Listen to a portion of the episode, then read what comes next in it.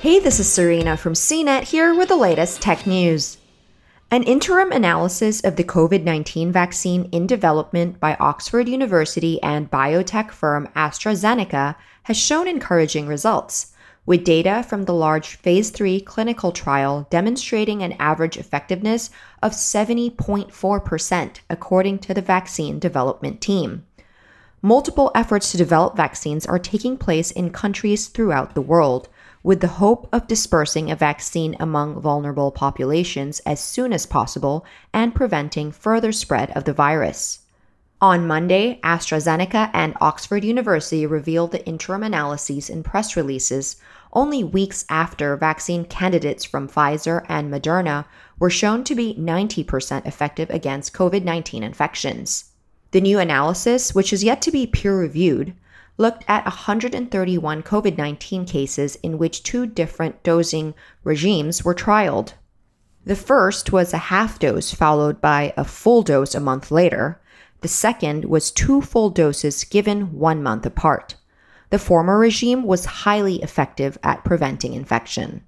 Andrew Pollard, director of the Oxford Vaccine Group, said, We've found that one of our dosing regimens may be around 90% effective, and if this dosing regimen is used, more people could be vaccinated with planned vaccine supply.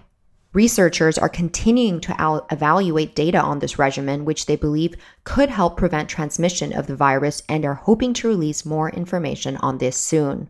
One of the major benefits of the Oxford vaccine over its counterparts from Pfizer and Moderna is its ability to be stored in regular fridges rather than ultra cold freezers, allowing it to be more readily transported around the world.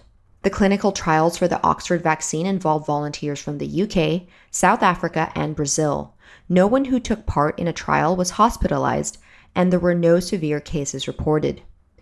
Further trials are now taking place in the US, Kenya, Japan, and India, with researchers aiming to have just under 60,000 participants in the trial by the end of the year.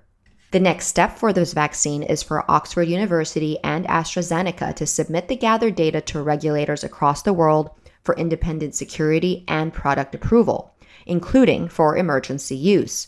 Regulators have been examining the data on a rolling basis throughout the trials, but will need the full analysis to approve the vaccine.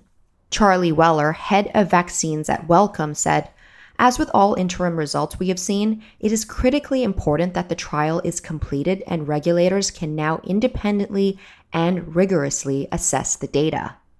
The same data analysis will be submitted for independent scientific peer review and publication. AstraZeneca and Oxford have agreed to distribute the vaccine on a not for profit basis around the world saying they have no intention of changing these conditions in low and middle income countries. For more of the latest tech news, visit cnet.com.